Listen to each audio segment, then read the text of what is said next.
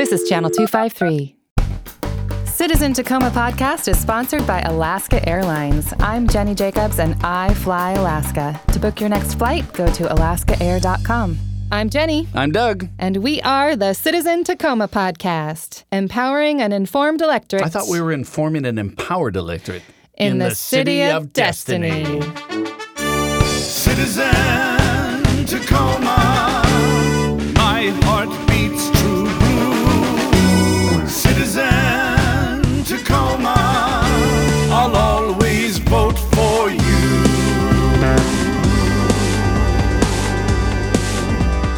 Hi, Doug. Hi, Jenny. Today we talked to John McCarthy, who is running for Port Commission Position 1. He's got a big brain, has done a bunch of stuff. He has. Um, so nobody gave a crap about the port before like a year ago. So um, we have all we, have, we all have a lot to learn about That's right. this job and what And listen to this, folks. We grilled him. grilled him on the tried. LNG methanol thing. Stick around. Welcome to Citizen Tacoma. Hello, how are you today? I'm very well. How are you? I'm great. I'm so glad that you took time to come on the show. I know you have a lot of places to rush off and do and be today. Um, you are running for Port Commissioner, position one. Can you tell us a little bit about your uh, Tacoma story? How long you've been here, where you live? Yes. Okay. Well, uh, I'm born and raised in Tacoma, in South Hooray. Tacoma, and uh, went to high school. At, uh, or excuse me, went to grade school visitation, high school at Bellarmine. Hmm. Went on to college at Seattle U and law school at University of San Francisco. So uh, I grew up in South Tacoma. I um, hung around the South End Boys and Girls Club uh, hmm. a lot. Uh, worked my way through high school, college, and law school, uh, primarily as a casual longshoreman. Mm. Uh, was honored to receive one of the first um, scholarships from the South End Boys and Girls Club to attend college, so that helped me a lot. Nice. Uh, returned uh, from law school, uh, opened a law practice in Tacoma. Uh, for the last 10 years, I had a lot of practice in the Tide Flats where I mm. represented mainly, mainly working men and women and small businesses.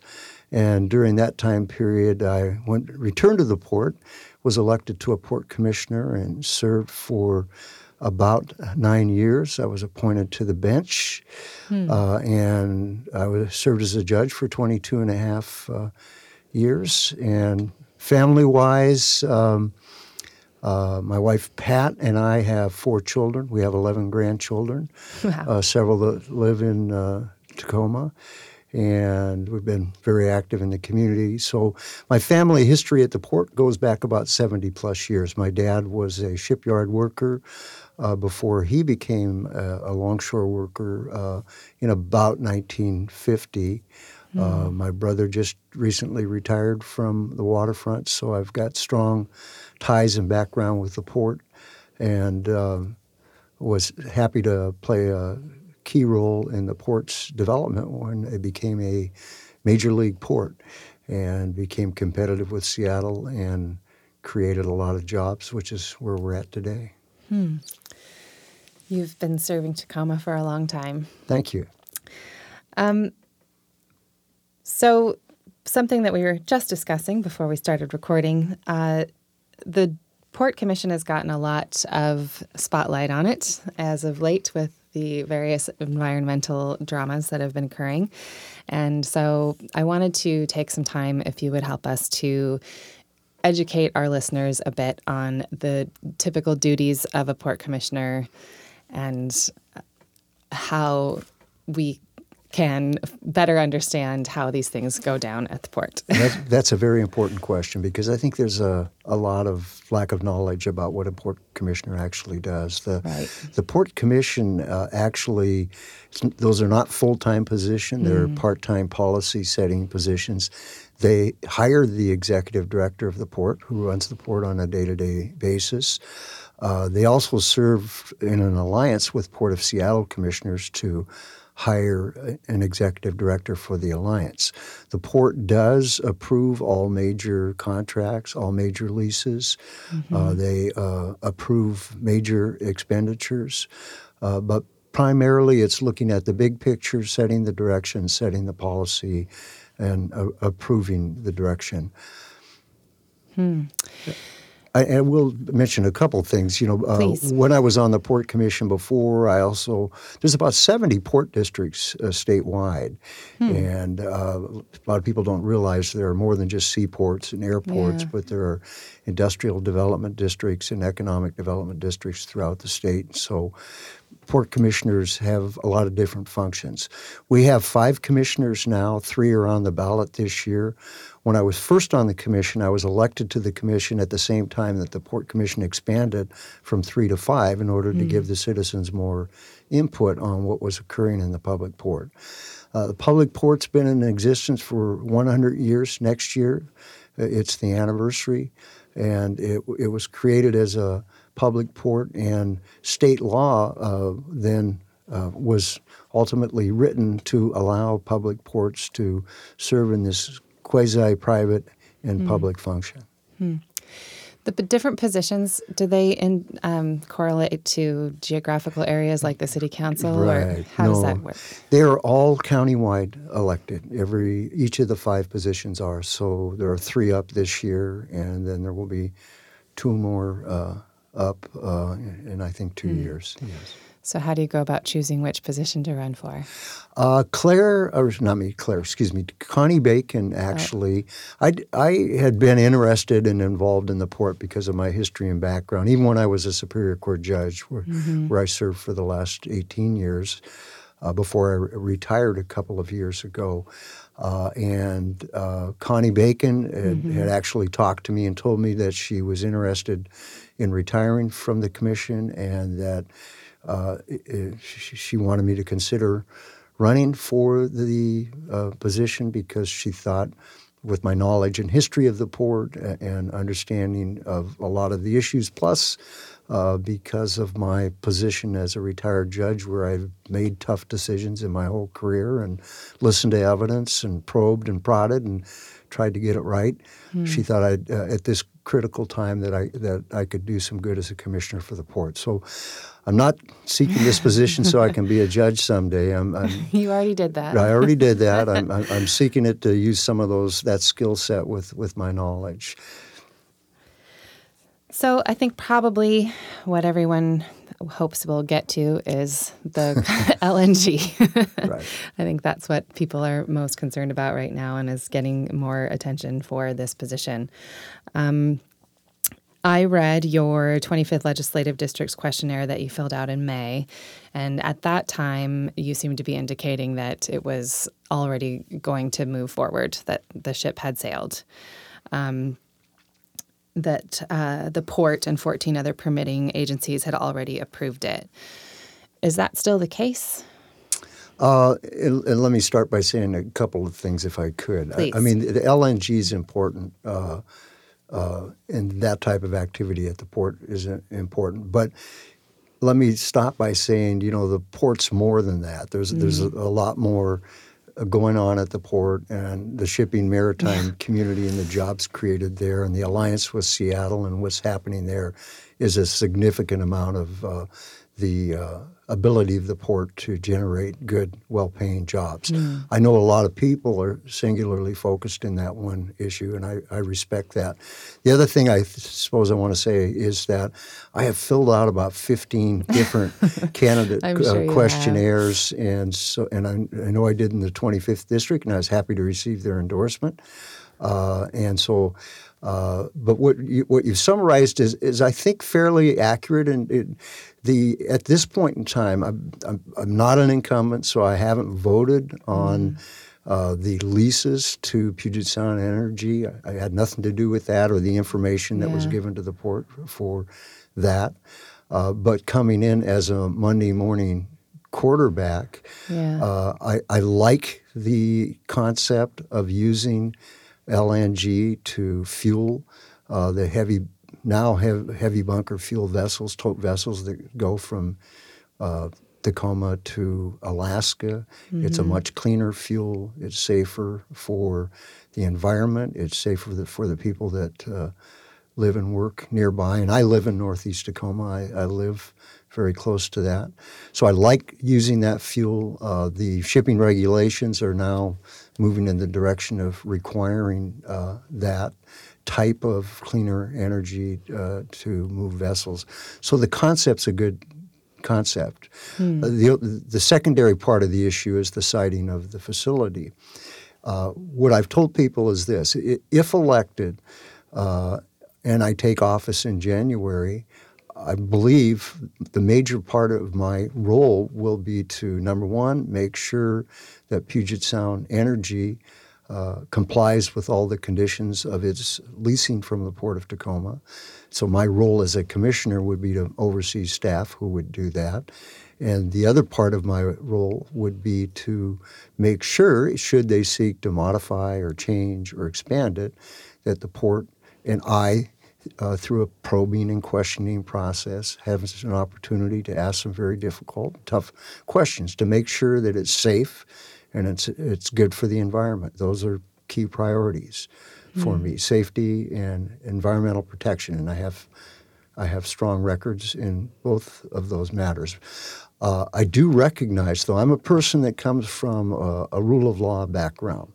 And the rule of law now is that there have been, I believe, 16 different permits issued from the Department of Ecology to the Coast Guard, cities of Tacoma, Fife, Pierce County, uh, and there's a laundry list of permits that have been issued. There are still some appeals pending on the issuance of some of those permits, uh, but it it's apparent to me that the the uh, project is moving forward. And so, as a rule of law people, for those entities that have you know tried to comply with environmental protection and other standards, and the Department of Ecology has issued several several permits for those people who have reviewed the issue.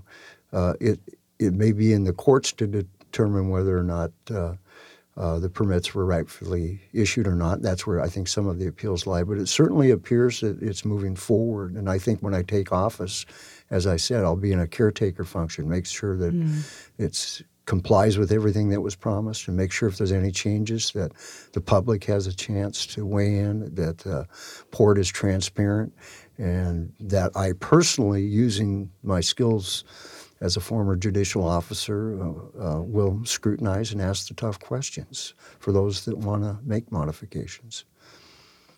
Uh, I, as I understood it, there is a concern about the size of the facility, and that the size of the facility facility indicates that it might be an export facility as opposed to just a refueling facility. Is there any uh, any credence to that? You know, once again, I, I'm I'm kind of a an outsider because I'm I'm Right. not on the commission now, and I am not uh, privy to all the information they have. I, I did read uh, an article uh, that was written by two of the commissioners, uh, Clare Petrich and Don Johnson, uh, and it just published a couple of weeks ago uh, about uh, the size of it and and relative to that. So, uh, so I kind of rely on I think what the port people tell me the information that they have uh, now going forward, and uh, they don't seem to be indicating that to me, or at least in what I've seen. So, I, but but I don't know. As I said, I'm. I'm not an incumbent. I'm an outsider. I'm like you are. You read something, Yeah. and so you kind of, well, is that true? Let me go explore it. You know. So, it, and I've uh, written or read some other interesting um, articles on the same subject, but so I Yeah. don't know if it's true or not. Okay, and just to follow up on that, just just a bit, um, going back in time, sort of an ancillary question might be as well. Right. How did you feel, or what was your position on the methanol plant when that was in the offing? You know, uh, Monday morning quarterbacking. Uh, you know, I, I feel now uh, I'm I'm glad that the pro- uh, project failed, uh, and it seemed to fail for several different reasons. One of which was that uh, the project developer didn't answer some tough questions that were brought forward by mainly citizens, and uh, and uh, it failed for for other reasons. When it was being proposed, I was on the bench at that point in time, and when you're a superior court judge, you're holding a nonpartisan position, so you can't express yourself on political issues because, mm. quite frankly, one of them might come before you. Right. Uh, like, for example, the whole issue of uh, usage of water for the methanol plant ended up before a Superior Court uh, judge uh, after the project failed in terms of an initiative that was being proposed. So, you know, it would be gratuitous for me to say I was against it from the very beginning, yeah. but the, the truth is, is I was a judge, couldn't take a position, but the truth also is I was uh, glad to see the project uh, collapse because of the lack of um, Northwest uh, Innovation, I think was the name of the company, the lack mm-hmm. of their response enough to, enough to the very critical questions that were being asked. It, you know, it might appear to be have been a good project, but certainly there were legitimate questions asked that were not asked. It's it's a bit unfortunate that there wasn't an EIS done, because the EIS, for example, might have uh, uh, answered questions in terms of usage of property and, and other particular uh, issues there. Hmm. Thank you. Thank you very much. Um, before we leave that topic, I just want to make sure I've answered all of my uh, all the things people will have wanted me to ask you. And um, what do you know about uh, the treaty with the Puyallup tribe regarding the land use for that the LNG plant would in, would affect? Well, I am probably um, one of the very last people who was at the port of Tacoma at the time that we negotiated the settlement, and so mm-hmm. I know mm-hmm. quite a bit. I was the commission representative to the Puyallup land claim settlement. I sat across the table and at the same table with the Puyallup tribe for five years mm. uh, between 1985 and 1990 and reached two agreements with the Puyallup tribe. I sat arm in arm with tribal leaders uh, when we testified before Congress to, to, get it approved. I think I am probably the one of the very last port people that uh, are still around who mm. were part of the agreement at the time. There are different attorneys now. There's different directors. There's different commissioners. There's different staff members. So uh, I had a lot of information, uh, and uh, and you know I'm, I'm familiar uh, with the what brought about the resolution, what what mm-hmm. we tried mm-hmm. to accomplish through it. I do think there's a lot of misconception and misunderstanding about what the settlement did and um, mm. What it represents. So um, I know a lot about it. Okay. so do you know how the current LNG, the plans for the current facility would affect that treaty? Uh, the well, it was an agreement. It, agreement. It wasn't really a treaty, even though it was authorized by Congress. I, so I don't believe they label it a treaty. But uh, the the main part of the agreement was to settle the claims that the tribe had over, for example, uh, tide flat lands and river bottom lands that uh, were not in existence at the time the initial treaty was adopted. Mm. Part of the agreement were the was the whole issue of, of, jurisdiction, jurisdiction over tribal members and jurisdiction over non-tribal uh, members. Uh, most people, or many people, may not understand the full history of the tribe, but much of the land was allotted to individuals. Mm. Uh, allotted lands were sold.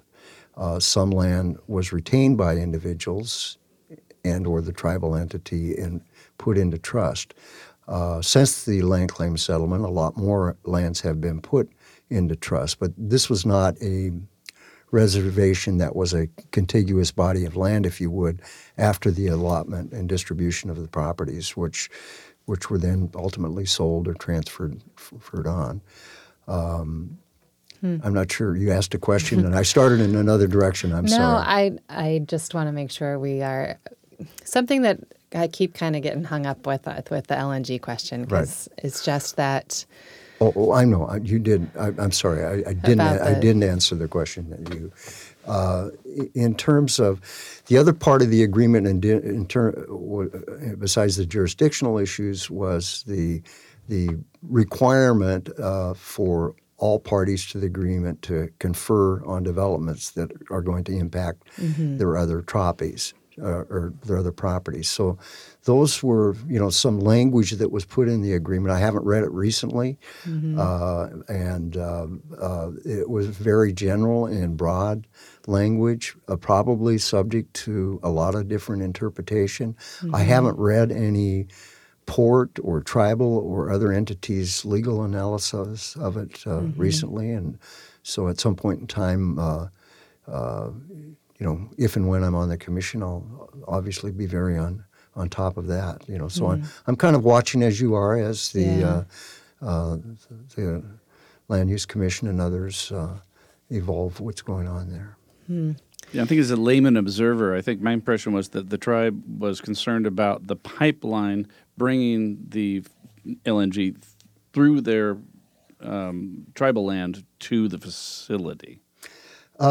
Well, not certainly not at the time of the land claim settlement. No, no, no. Yeah. And and I know over the years uh, the tribe has actually uh, explored opportunities for developing similar type facilities on land that they have, and I, I'm aware of that.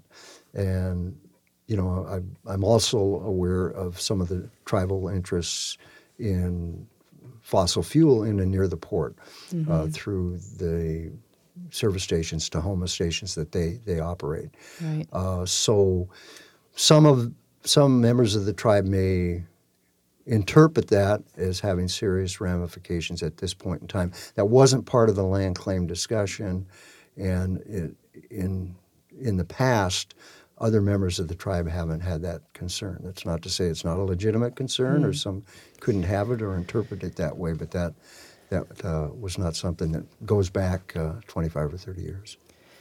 So, something that keeps hanging me up about the LNG uh, issue is that it kind of seems like strange adversaries because the research seems to indicate that LNG is the cleaner, more environmentally friendly, Absolutely. greener Right. way for our shipping industry to be operating. Except which, that it is fracked, and and there are issues with transport, and and Yes, sh- but should what it I'm be trying- spilled yes, or or yes. or uh, Yes, yes. get out All of of confinement, things. it becomes a very potent greenhouse gas. Right. So, I mean, there But are the issues ship- besides just what's happening in Tacoma. I Right. think that's one of the concerns of, of groups. Well, I do know regionally it's better for this region to use LNG as opposed to the fuel that's now being used. Now, I, I can't get my arms totally around uh, analyzing it all the way from fracking to other emission standards from a Right. universe basis. In the region, I agree with you, I concur with you. It is environmentally the safer way to move those vessels. Yeah. What I'm trying to say is that the shipping industry is going to continue shipping. Um, so to have the more environmentally friendly version of fuel be opposed by the environmentalist is kind of sticky. Wouldn't you say, Doug? Uh, they would say that there are other means by which to power vessels other than LNG would be another thing. There are Aside new, from- new vessel technology using electricity and such. I mean, I'm just Mm. I'm just trying to trying my best to represent what that voice might be. Thank you. I appreciate it. I am not trying to argue in favor of it. I'm just trying to get I, I think I think a lot of the folks uh, against it are against uh, uh, the fossil fuel, the whole notion of fossil fuels. So that you know, so it's an umbrella thing. Once again, I do not pretend to represent any Right. and every voice in that fight. Well, this is related, but ne- not necessarily. Um, I I think that it seems that, um, as happened with the methanol and now seems to be happening with the LNG, suddenly all the citizens are going, Hey, what's going on? How did this happen? Nobody told us this was going to happen. It just seems like there's definitely some transparency issues with what happens at the port. So I would like to better understand um, how we can improve that, first of all. But secondly, um, where does this start? Like, if somebody was not wanted to oppose LNG before the ship had sailed, w- was there a meeting where this all went down and Hmm. people just weren't there, so they didn't know about it, and then the ship sailed away and it it, it became too late. How does the process work? Well, uh, you know, once again, as, since I'm not an incumbent, I don't know how exactly it started, but I agree that uh, it appears that it wasn't very transparent, or the port could have done a better job of describing the length and breadth of a project that was going to take place on, on this land. I don't know that they didn't do that, but upon reflection, seeing all the concerns and questions raised, uh, you know, it would appear that way. And I will say this: I mean, not all everyone feels that way. I mean, there are there are people that are vocal and have strong opinions that have expressed themselves quite well, but not necessarily doesn't reflect uh, all of my neighbors in Northeast Tacoma or all of the people throughout Pierce County who look at the port from a wider perspective than that just single issue.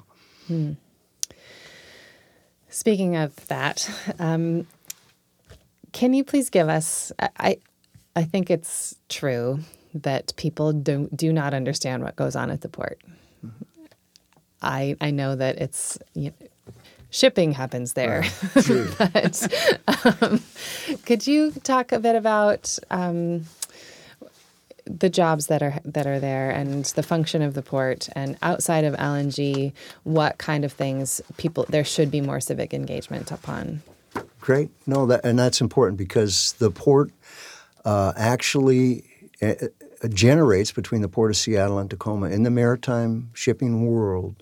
They generate forty-eight to fifty thousand jobs in the region. They generate uh, four point three to five billion dollars of economic activity in in the region through having ships uh, that carry cargoes one direction or another and being a major uh, importer, distributor of cargo. It, it, creates a tremendous amount of high wage, family wage uh, jobs.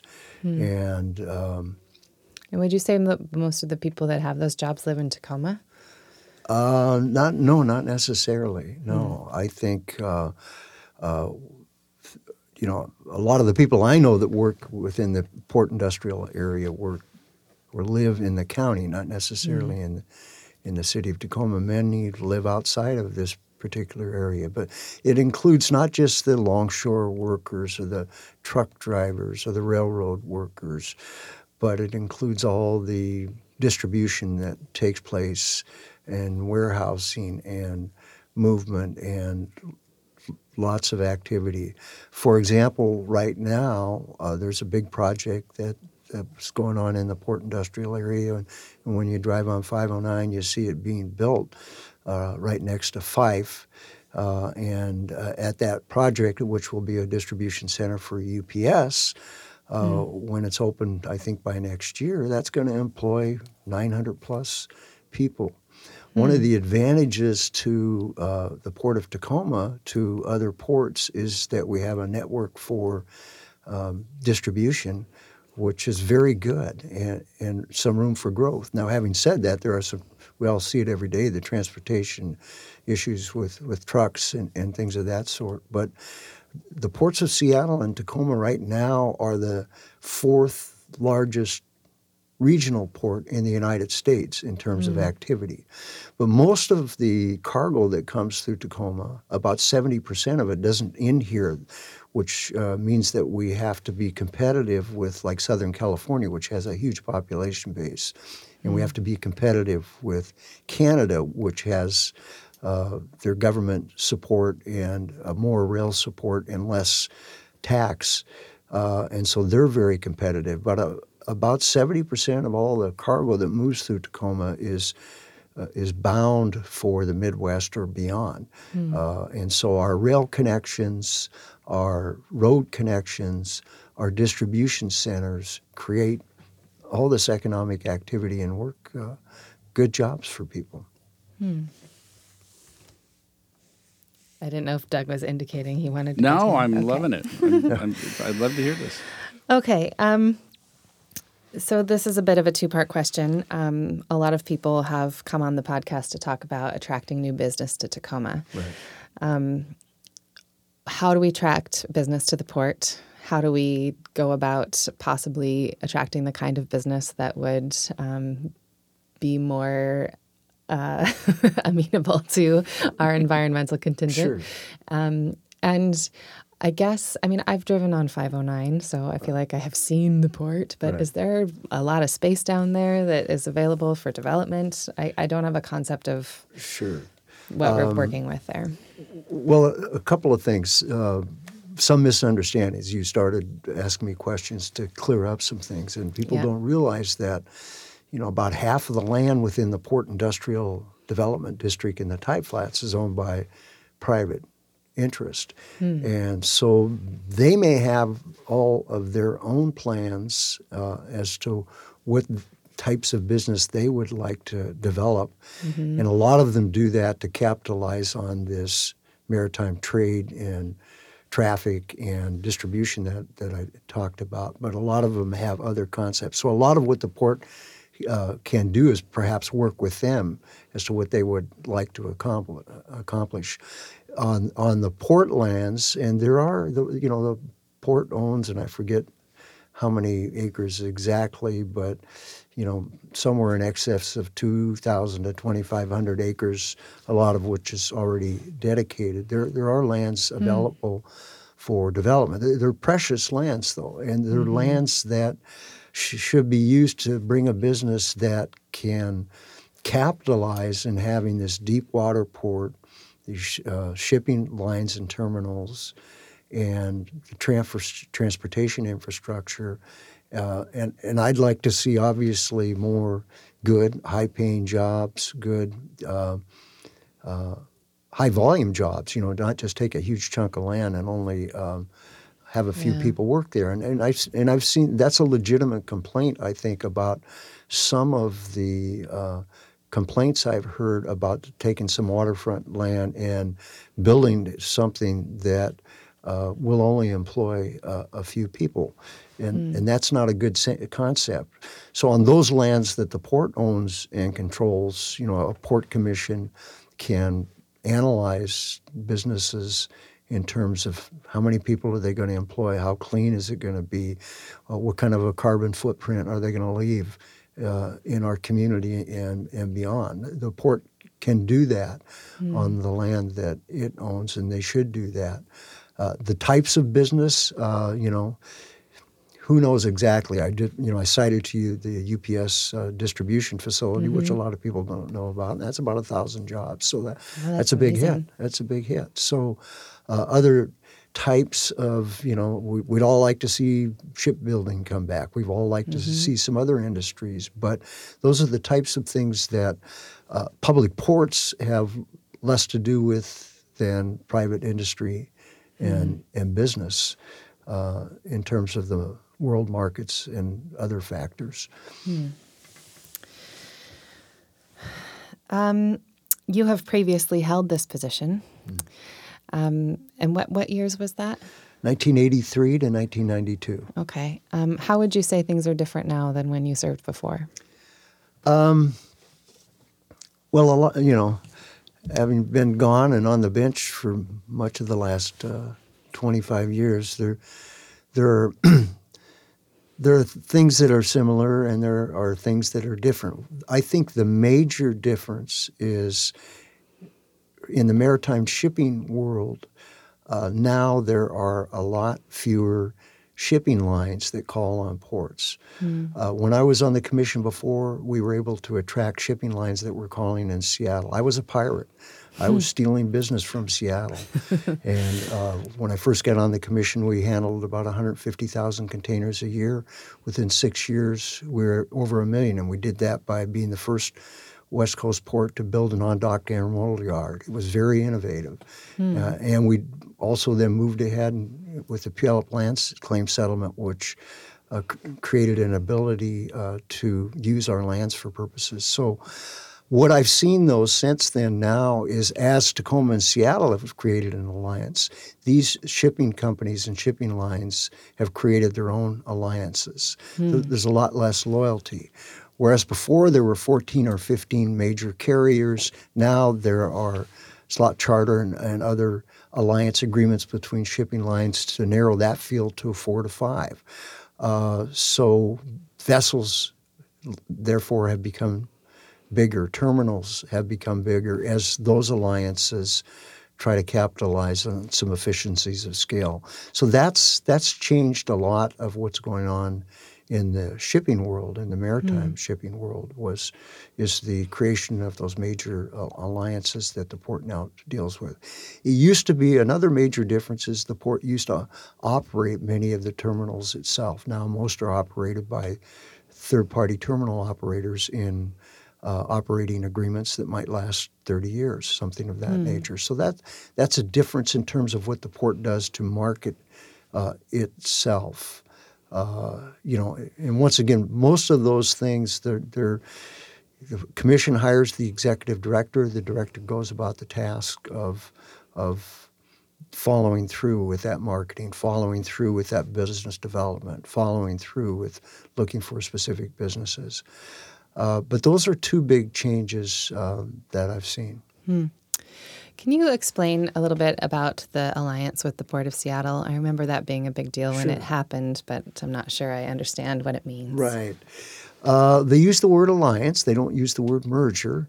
Uh, and uh, but it, what it did was, uh, as when I was there before, we used to compete with Seattle for some of the same customers, and we were able to attract those shipping lines to come to Tacoma, like we did TOTE, and then Sea-Land, then Maersk, and K Line. We attracted lots of the big carriers that were calling in Seattle.